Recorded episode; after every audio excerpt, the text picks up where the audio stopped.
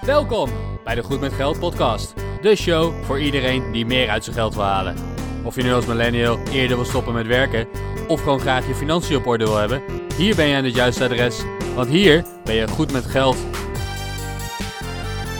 Dit is aflevering nummer 41 van de Goed met Geld podcast. Goedemorgen, ik ben Bas van firethebos.eu. Ja, en ik ben Arjen natuurlijk van stoppen voor mijn 50ste.nl. Nog, steeds ben jij Arjan. Ja. En wat ik nog steeds even een keer wil noemen is dat wij over precies twee maanden bij de Gek op Geld tentoonstelling een podcast live opkomen nemen. Zondagmiddag 12 januari zijn wij te gast in het Belasting- en Douanemuseum in Rotterdam. Zorg dat je erbij bent. Ik kan eigenlijk niks anders zeggen. Uh, live je vragen ook in onze uitzending. Vragen aan ons. Ja, ik, ik heb er heel veel zin in. Uh, jij ook, Bas, neem ik aan. Ja, zeker. En, en wat zo leuk is, is dat jij als luisteraar uh, niet meer onze lelijke stem in je oren kan hebben, maar ook onze lelijke kop op je netvlies. Um, en dat we na afloop even handjes kunnen schudden, kennis kunnen maken. Dat, uh, dat is gewoon super tof. We gaan inderdaad live een aflevering opnemen in het BD-museum. Um, en, en we willen daar ja, lekker de interactie met het publiek aangaan. Dus zijn er vragen die je altijd al willen stellen? Regel je kaartje via bdmuseum.nl. We linken daar ook naar in de show notes op goedmetgeldpodcast.nl slash 041. Maar zorg dat je dat kaartje bemachtigt voordat ze uitverkocht zijn. Ja, want er zijn natuurlijk een beperkt aantal plekken. De zaal is niet extreem groot, wat de setting natuurlijk super tof maakt. Zodat je inderdaad ook de gelegenheid krijgt om je vragen te stellen. Dus ja, wij hebben er super veel zin in. Over precies twee maanden Belasting- en Douane Museum in Rotterdam, 12 januari, zondagmiddag. En over belasting en douane gesproken, of eigenlijk over belasting gesproken, steek je hand op als je van belasting betalen houdt. En nou kan ik jullie natuurlijk niet zien, want je luistert naar ons als je in de auto zit of in de trein of aan het sporten bent. Maar, maar ik, ik, weet zeker verwacht... dat niemand zijn hand heeft opgestoken. Nee, ik verwacht niet dat iemand zijn hand heeft opgestoken. We gaan het vandaag hebben over hoe we um, uiteraard binnen de lijntjes van de wet iets minder belasting kunnen gaan betalen. Of iets efficiënter kunnen omgaan met inkomen en vermogen en, en al dat soort zaken. Om minder belasting te betalen. En nou, het is eigenlijk heel simpel. Hè? We kunnen deze aflevering in drie minuten afsluiten. Als jij in Nederland minder belasting wil betalen, zorg ervoor dat je of heel veel vastgoed hebt. En verder geen inkomen, geen auto en dat soort dingen. Want vastgoed... En he een hele grote lening op, de, op dat vastgoed. En, ja, inderdaad, financier dat vastgoed, want dan heb je bijna geen eigen vermogen. De huurinkomsten uit het vastgoed worden niet belast. Uh, het vermogen in het vastgoed wordt belast. Nou, enzovoorts. Dan uh, word je superrijk, betaal je bijna geen belasting. Een andere mogelijkheid is, uh, begin een multinational met een brievenbus in Amsterdam. Hè? Ik wil, dat, dat is misschien nog wel de beste manier om totaal geen belasting te hoeven betalen over alle miljarden die je verdient. Ja, maar goed, Bas, je zei van. Je zei, ja, uh, we houden wel binnen de lijntjes van de wet. Um, ja, dit valt technisch gezien binnen de lijntjes van de wet. Maar ik zou niet kunnen zeggen dat ik dan echt trots ben om op die manier geen belasting te betalen. Nee, en het is als particulier ook niet echt mogelijk om dit te doen, natuurlijk. Nee, daarom. Dus hè, waar we vandaag uh, naar gaan kijken is van... oké, welke regelingen zijn er? Waar kan je gebruik van maken? Uh, en dat is dus allemaal gewoon compleet legaal. En dat mag dus ook gewoon dus ja. Ja, en dus deze aflevering houden we het echt helemaal binnen de lijntjes. En we gaan gewoon dus allemaal dingen benoemen waar jij gebruik van kan maken. Hè? Want uh, er zijn heel veel regels om gewoon wat minder belasting te betalen. En ja, als je eenmaal de belasting hebt betaald, dan kan je dus gebruik maken van zo'n regeling. Want laten we eerlijk zijn, uh, als jij echt geen belasting wil betalen, kan je het beste geen inkomen hebben. En kan je het beste ook helemaal niks uitgeven. Nee, en vooral geen auto hebben en zo. Want dat, uh, dat is het allerergste. Nee, want uh, Bas, uh, we hebben een hele lijst. Hè. Waar, waar betalen we allemaal belasting over? Ik begin met inkomen. dan zeg ik auto. Dan zeg ik mijn huis. Oh, dat is een goede inderdaad. Hè? Je, je, zaakbelasting en zo hoort. vermogen. benzine. Ja, eigenlijk, nou niet alleen benzine, maar eigenlijk op alles wat je ah, consumeert, hè? Alles wat je... Cons ja, BTW Kijk, sowieso. BTW op alles wat je consumeert. En op benzine komt, heb je naast BTW ook nog allerlei accijnzen en zo. Dus uh, ja, ja nee, inderdaad. De, tabak en alcohol heb je ook nog een aantal extra accijnzen. Ja. Uh, dus ja, eigenlijk uh, alles doodgaan. wat je... Ja, oh zo, dat is echt een dure, joh. Ja, doodgaan wordt ook flink belast nog. Ja, de, de ene dood. Is de belastingdienst. Ze brood. Goed. Tot zo, maar goed, er is zo ontiegelijk veel. En ja, dus het komt er eigenlijk op neer. Over al je inkomen betaal je belasting. En over vrijwel al je uitgaven betaal je belasting. Uh, dus kan je het beste maar uh, niks verdienen en dus ook niks uitgeven. Maar ja, we moeten toch allemaal leven. Vandaag gaan we gewoon een aantal ja, middelen en mogelijkheden langs. Om gewoon eens te kijken, hoe kan ik nou minder belasting betalen? Uh, ja, nee, zoals voor veel Nederlanders is, is voor mij de loonbelasting, uh, de inkomstenbelasting, een van de grootste kostenposten. Ik heb het er net even bij gepakt. Uh, ik, ik ben dankbaar voor mijn inkomen. Hè. Ik, bedoel, ik heb het goed, ik heb een goed inkomen. maar dat betekent ook dat ik veel belasting betaal. Op mijn loonstrook van vorige maand stond een bedrag van bijna 1700 euro. En nee, dat is niet mijn netto inkomen, dat is mijn netto inkomstenbelasting. En ja, dat betekent dat ik, dat ik geld heb verdiend. Ehm, en, en dat ik dusdanig uh, veel geld heb dat ik ook een hoop belasting uh, mag betalen. Maar dat is toch een hoop geld. En ik, ik heb niet het idee dat ik op andere producten elke maand ook bijna 1700 euro aan belasting uitgeef. Dus de loonbelasting is voor mij de grootste kostenpost als we het hebben over belastingen. En voor jou Arjen? Ja, bij mij ook. Bij mij is het uh, geen 1700 euro. Ik weet niet hoe je dat voor elkaar krijgt, maar dat is echt heel veel. dus waarschijnlijk verdien je ook gewoon heel veel meer dan ik doe je toch iets heel goed of juist niet goed, want je betaalt veel belasting. Ja, dat, dat terzijde, maar ook bij mij, ik, ik betaal ook een paar honderd euro inderdaad gewoon aan belasting. Simpelweg omdat ik salaris verdien. Uh, dus ja, hoe, hoe kunnen we dat nou verlagen? Nou, er zijn een aantal mogelijkheden. Hè? Kijk, uiteindelijk, je betaalt belasting over jouw eh, belastbare inkomen elk jaar. En je belastbare inkomen is niet helemaal hetzelfde als jouw bruto loon van je werkgever. Want je hebt te maken met een aantal aftrekposten. En een van de aftrekposten die je hebt, en dat is misschien wel een hele belangrijke, is uh, het bedrag dat jij elk jaar opzij mag zetten, al dan niet via je werkgever, om voor jouw pensioen te sparen. En wat je dus kunt doen is uh, inleggen in een pensioenregeling. Bij veel werkgevers en veel cao's wordt automatisch van jouw loon ingehouden het deel dat je voor je pensioen gaat sparen. Bij sommige werkgevers wordt dat niet gedaan en, en heb je zelf die mogelijkheid. Maar sparen voor je pensioen is in principe belastingvrij. En dat betekent dat als jij 30.000 euro per jaar verdient en je legt 1000 euro in, in een pensioenrekening, dat is een geblokkeerde rekening waar je niet bij kan, dan word jij belast over 29.000 euro inkomen. Dus je belastbare inkomen in dat jaar gaat omlaag. Ja, en daar is het natuurlijk wel even belangrijk om bij te zeggen: over die 1000 euro die je dan inlegt, betaal je nu geen belasting. die 1000 euro die kan al die jaren gaan renderen. En uiteindelijk, als dat eenmaal uitgekeerd gaat worden, als je eenmaal de, pensioengerechtigde leeftijd hebt bereikt, uh, op, over die uitkering, daar ga je dan uiteindelijk wel wat belasting over betalen. Maar omdat dat over het algemeen wat minder is dan dat jij nu maandelijks uh, ontvangt en dus aan belasting moet afdragen, is dat wel vaak een gunstigere regeling dan nu dat hele bedrag op je rekening gestort te krijgen en daar dus ook belasting over te moeten betalen. Ja, en, niet alleen dat, dat je uitkering, eh, je pensioenuitkering misschien lager is dan je salaris nu. Um, de belastingschijven in, uh, in je pensioen zijn ook gewoon oprecht lager dan, uh, dan als, je, als je werkt. Dus voor heel veel mensen is de verwachting dat ze in hun pensioen een lager belastingtarief hebben dan, dan op dit moment.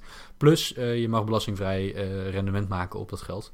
En dat maakt dat het stukje uitgestelde belasting een netto voordeel oplevert.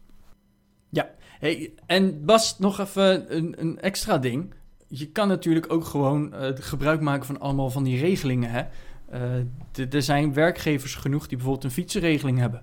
Dan betaal jij uh, de fiets die je normaal hier bij de fietsmaker zou kopen, die betaal jij van jouw bruto salaris.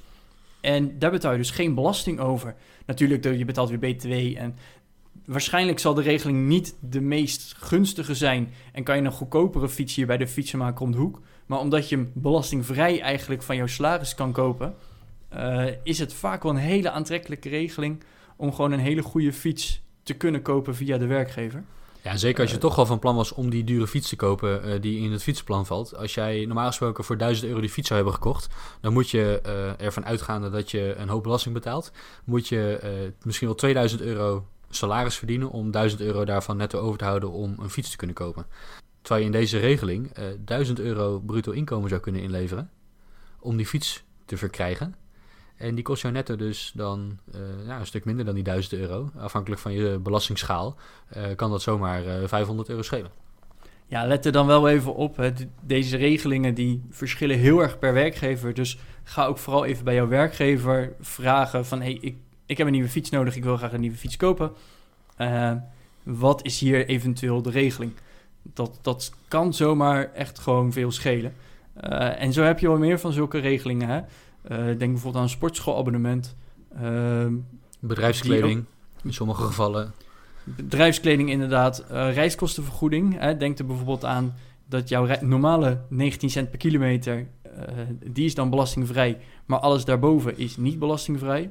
Maar als jouw werkgever bijvoorbeeld de onkosten van het openbaar vervoer betaalt, is dat wel volledig belastingvrij. Nou, zo zijn er allemaal van zulke regelingen, waardoor je eigenlijk jouw bruto inkomen eh, kan verlagen uh, en dus ook minder belasting daarover gaat betalen. Ja, nee, dat is, uh, dat is absoluut waar per werkgever heb je wel of niet dit soort regelingen. Ik kan via mijn werkgever bijvoorbeeld niet mijn sportschoolabonnement bruto betalen. Bij sommige werkgevers kan dat wel. Wij hebben ook niet een fietsenplan. Dus ook die kan ik helaas niet gebruiken. Maar we hebben wel weer die, die reiskostenregelingen. Je kan bij ons ook kiezen om inderdaad in plaats van een leaseauto te gaan rijden en daar uh, extra belasting over te gaan betalen, kan je zeggen: ik laat dat geld uitkeren. Dan heb je meer inkomen, waardoor je wat meer belasting betaalt. Maar dan heb je volgens wel je reiskostenvergoeding, die belastingvrij uitgekeerd kan worden. En dus er zijn best wel wat mogelijkheden, maar vraag het gewoon eens bij jouw werkgever na uh, wat er allemaal mogelijk is. Kijk eens in het, uh, in het reglement of in je arbeidsvoorwaarden. En, en maak daar gebruik van als dat zinvol is. Kijk, ga niet die 1000 euro fiets kopen via het fietsplan als je anders zelf een fiets van 100 euro had gekocht. En dan kan je zeggen, ja, maar ik heb heel veel belasting bespaard. Dat klopt, maar netto ben je alsnog 500 euro uh, verder. Terwijl je anders maar 100 euro zou hebben uitgegeven. Dus maak voor jezelf wel even die afweging, is dit slim om te doen? Zou ik het anders ook gedaan hebben? En als dat zo is, dan zou het zomaar kunnen dat je een goede deal maakt. Ja, nou, oké. Tot zover hebben we even van jouw bruto salaris dingen kopen. Ondertussen geven we ook heel veel geld uit en kunnen we dus ook een deel daar belasting van terugvragen. Uh, ik denk een van de allergrootste voorbeelden in Nederland is wel de hypotheekrenteaftrek. Hè, een groot deel van Nederland heeft een huis gekocht. Uh, daar betaal jij je hypotheek over en dus ook hypotheekrente. En een deel van die hypotheekrente kan jij terugvragen in de vorm van uh, de hypotheekrenteaftrek ik denk dat dat wel een van de grootste voorbeelden is van belastingregelingen en geld terugvragen inderdaad, die in Nederland gebeurt. Ja, voor huiseigenaren is de hypotheekrenteaftrek echt wel een, eh, een dingetje. Politiek gezien uh, worden er elk jaar wel vragen gesteld van moeten we er niet van af, moeten we hem afbouwen? Nou, op dit moment is Nederland inderdaad de hypotheekrenteaftrekregeling uh, flink aan het terugschroeven.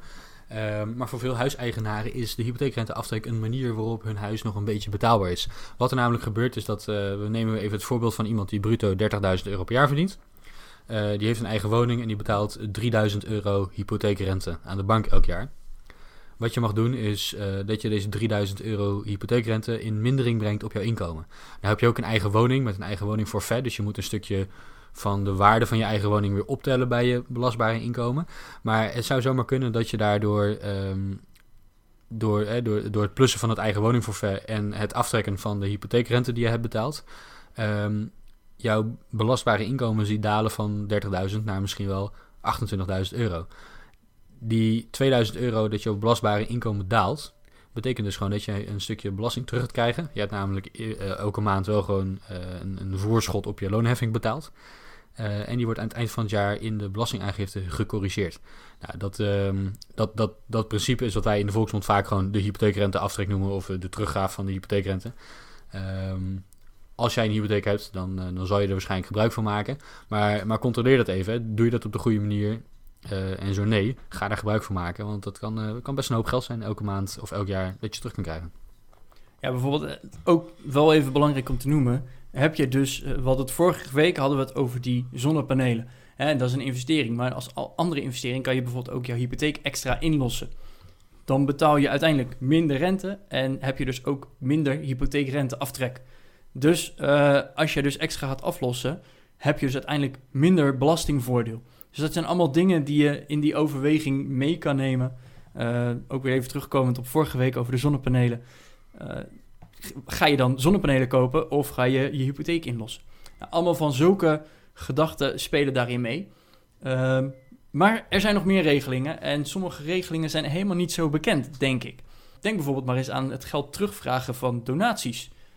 Als jij namelijk een gift doet aan een goed doel die door de uh, overheid als ANBI is gemarkeerd, dan kan jij mogelijk geld terugvragen van de Belastingdienst. Je mag het namelijk uiteindelijk, de gift die je doet, mag jij vanaf een bepaalde grens van jouw belastbare inkomen afhalen. Nou, die grens, dat is 1% van jouw uh, belastbare inkomen.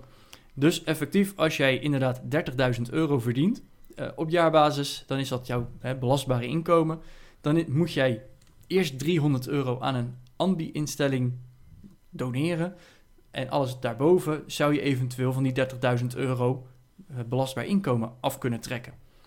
Maar goed, dan heb je dus die grens. Maar je kan ook vast laten leggen dat jij uh, belooft aan deze instelling dat je de komende vijf jaar een uh, bedrag doneert. Hè? Bijvoorbeeld vijf jaar lang doneer jij 300 euro. Dan telt de hele grens op een gegeven moment niet meer. Dat is een belastingvoordeel die je dus eigenlijk direct hebt met diezelfde 300 euro. Heb je dus dat jij uh, jaarlijks een bedrag naar de KWF overmaakt of naar welk ander goed doel dan ook die een ambi-status heeft, ga dan toch eens even na of je daar misschien wel uh, vast kan laten leggen van hé, hey, ik wil het voor vijf jaar vast laten leggen en op die manier gewoon extra belasting terug kan vragen. Ja, en ga natuurlijk niet uh, donaties doen zodat je minder belasting hoeft te betalen. Hè. Wij, uh, dat, dat lijkt me niet zo'n goed idee, want je gaat uiteindelijk meer betalen en een klein beetje terugkrijgen daarvan. Maar als je toch al donaties doet, ja, maak dan gebruik van deze regeling. Hè. Dan, dan zou het een beetje stom zijn om, om deze te laten liggen. Dus doe je toch al donaties aan ambi-instellingen. Zorg er dan voor dat je gebruik maakt van de teruggaveregeling. Een andere uh, manier om minder inkomstenbelasting te betalen is door niet in loondienst te zijn, maar door een eenmanszaak te zijn. Want stel dat jij wat meer verdient in loondienst, je verdient 100.000 euro per jaar, veel geld, dan zou je als eenmanszaak die 100.000 euro winst maakt, een stuk minder belasting gaan betalen. En natuurlijk kan niet iedereen zomaar even in, uh, vanuit loondienst naar, naar een eigen onderneming gaan. Dat is, dat is absoluut niet zo.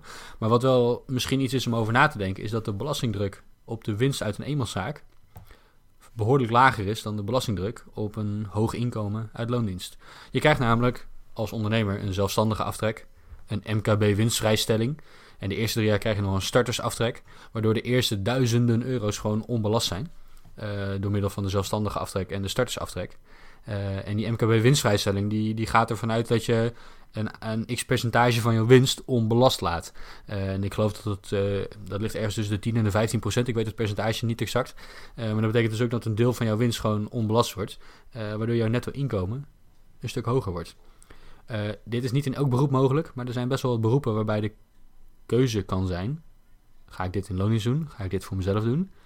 Dan zou je erover na kunnen denken dat je belastingvoordelen gaat krijgen als je het voor jezelf gaat doen.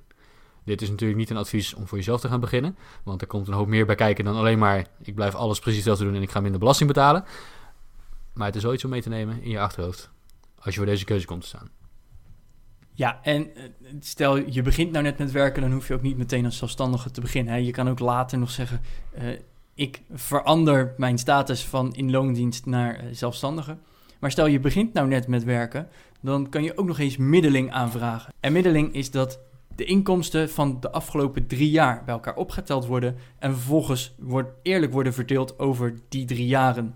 En op die manier uh, is het dus ook mogelijk dat geld wat jij uh, direct bij, bij jouw superbaan uh, verdient, tijdens jouw studie in een lagere belastingsschaal ingedeeld kan worden, waardoor je er ook minder belasting over kan betalen.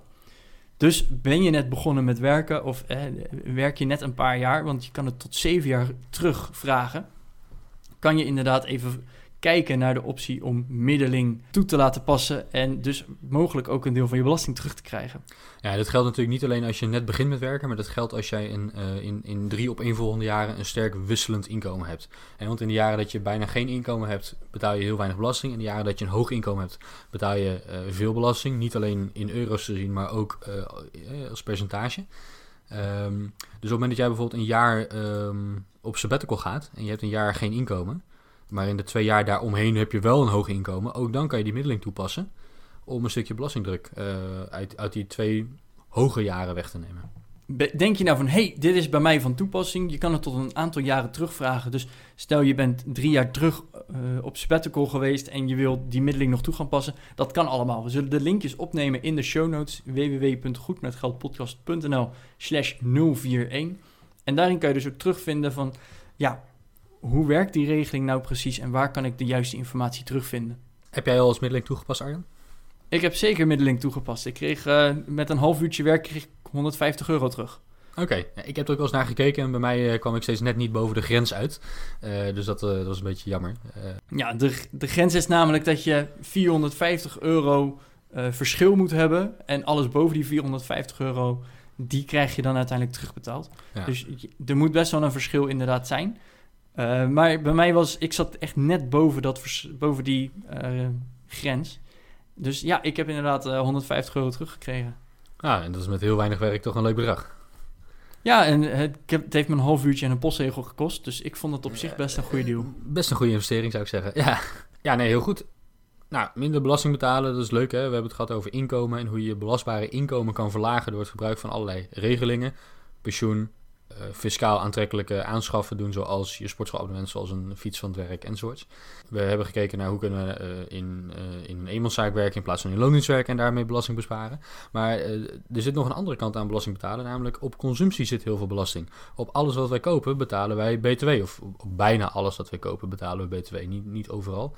En dat betekent dat als jij minder gaat consumeren, wat sowieso goed voor deze planeet is en voor je portemonnee, dat je effectief ook minder belasting gaat betalen, omdat je minder BTW betaalt. Op praktisch alles zit BTW. Als jij eten koopt, zit daar 9% BTW op, met uitzondering van een paar dingen. Als jij luxe goederen koopt, zit daar 21% BTW op. Als jij een auto koopt, zit er niet alleen BTW op, maar ook nog BPM. Dus dat is nog een additionele aanschafbelasting. Als jij brandstof betaalt, dan heb je BTW plus een hoop accijnzen. Als jij alcohol of tabak koopt, heb je BTW en een hoop accijnzen. Dus door minder te gaan consumeren, ga je ook minder belasting betalen. Plus, als je minder consumeert, eh, heb je minder uitgaven. Heb je genoeg aan minder salaris. Kan je minder gaan verdienen. En hoef je ook nog eens minder eh, belasting over jouw inkomsten te gaan betalen. Dus dat is eigenlijk een mes dat aan alle kanten snijdt. Mensen hebben het vaak over een mes dat aan twee kanten snijdt. Dit mes dat snijdt wel aan drie kanten of aan vier kanten of weet ik veel wat. Ehm, minder consumeren is tot op zekere hoogte een hele praktische methode om niet alleen minder belasting te gaan betalen op je consumptie zelf, maar inderdaad ook minder te kunnen werken. Een lager inkomen is voldoende. Daar betaal je ook vervolgens weer significant minder belasting over enzovoorts. Dat scheelt in heel veel eh, efficiëntie volgens mij als ik het zo hoor. Ja, dus eh, in deze aflevering hebben we gewoon een aantal manieren benoemd waar je nou echt minder belasting op kan betalen of hoe je minder belasting kan betalen. Ehm, maar ja, eigenlijk betaal je overal belasting over. Dus als je minder van overal doet, dan betaal je ook gewoon minder belasting. Daar komt het deze aflevering denk ik gewoon op neer. Dat denk ik ook, want op alles worden wij belast in Nederland, zowel op inkomen als op consumptie, als op eh, overlijden helaas. Dus ehm, ja, als we minder van dat alles doen, dan, eh, dan zullen we ook iets minder belasting gaan betalen. Nou, mocht je nou meer willen weten over hoe belasting is ontstaan vroeger, neem dan eens een, eh, een kijkje in het Belasting- en Douanemuseum in Rotterdam. Koop een kaartje, ga erheen en als je dat nou op 12 januari doet, volgend jaar, 2020, dan heb je ook nog kans dat je bij een live opname van de Goed met Geld podcast mag zijn.